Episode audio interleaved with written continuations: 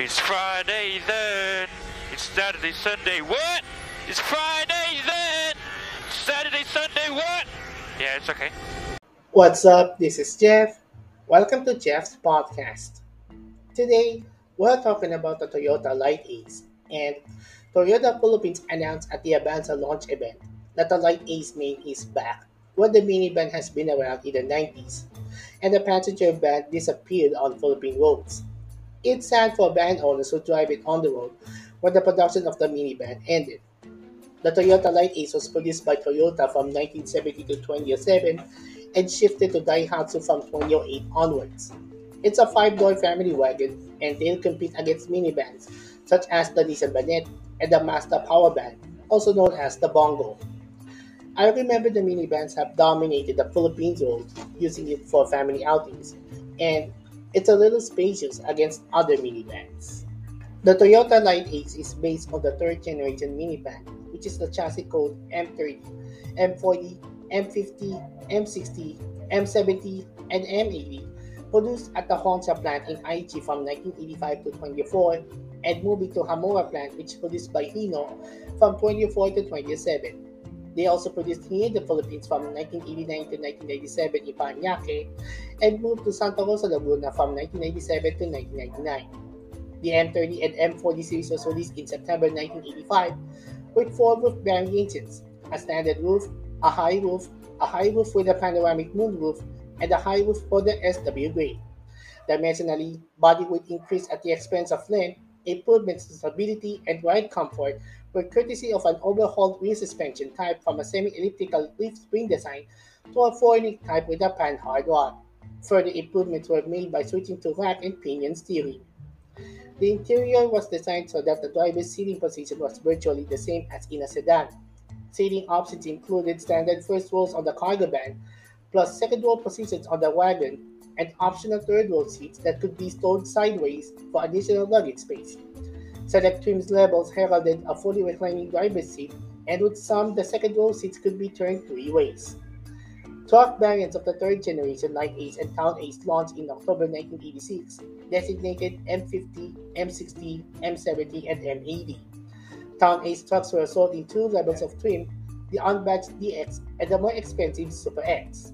There are plenty of options for the Light Ace available. You can choose a three wheel drive or a four wheel drive powered by a front engine, gasoline or diesel options, and transmissions ranging from a 3 or 4 speed automatic transmission and 4 or 5 speed manual transmission. The Toyota Light Ace is one of the most popular minivans here in the Philippines, and it has been on the road until Toyota announced that they will cease the production of the third generation Light Ace in the early 2000s. So they will pass the baton to other Toyota vehicles, including the Toyota Kijang, also known as the Tamaraw FX and the Tamaraw FX Revo, and the Toyota Hi-Ace.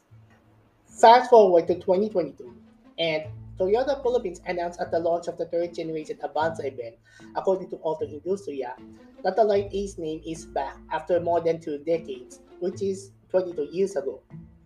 Toyota has been working for producing commercial vehicles over the years, ranging from the Tamaraw FX, which is called the Mega Taxi, to Corollas and Vios on using it for taxi services, and also Hi-Ace and Hilux for commercial business. Toyota tapped their dealers to inquire amongst their existing clients, particularly the owners of MSMEs or micro, small, and medium enterprises, if they would be interested in a small commercial vehicle that wears a T on the grille.